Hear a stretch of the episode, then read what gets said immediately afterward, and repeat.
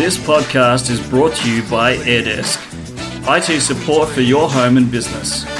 To give your business a help desk, visit airdesk.online or search AirDesk support. Hello and welcome to the Tech Authority podcast.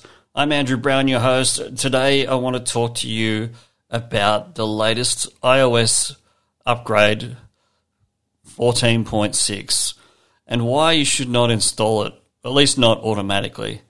There's been some rumors that people have been having some battery performance issues while after installing the iOS update 14.6. I suggest that if you are an Apple user, you might have a, a work phone that's an Apple phone. I would suggest before you uh, go through with the update, if you're thinking about doing it, make sure you take a backup of your current phone and the way it's been set up through iTunes. Once you've got a copy of that, if something happens to go wrong, you can then revert back if the update needs to be applied still.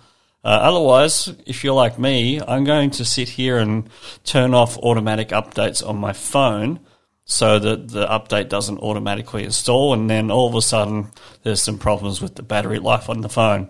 Rumors such as the battery only lasting two hours and the phone just stops working after two hours because it's run out of charge. Now, because the older phones have issues with battery performance, more than likely it's also going to run very slow too. So, if you have an older phone, maybe avoid updating the phone to the latest version and uh, stick with what you've got. Otherwise, you could have lots of problems with slowness and battery issues.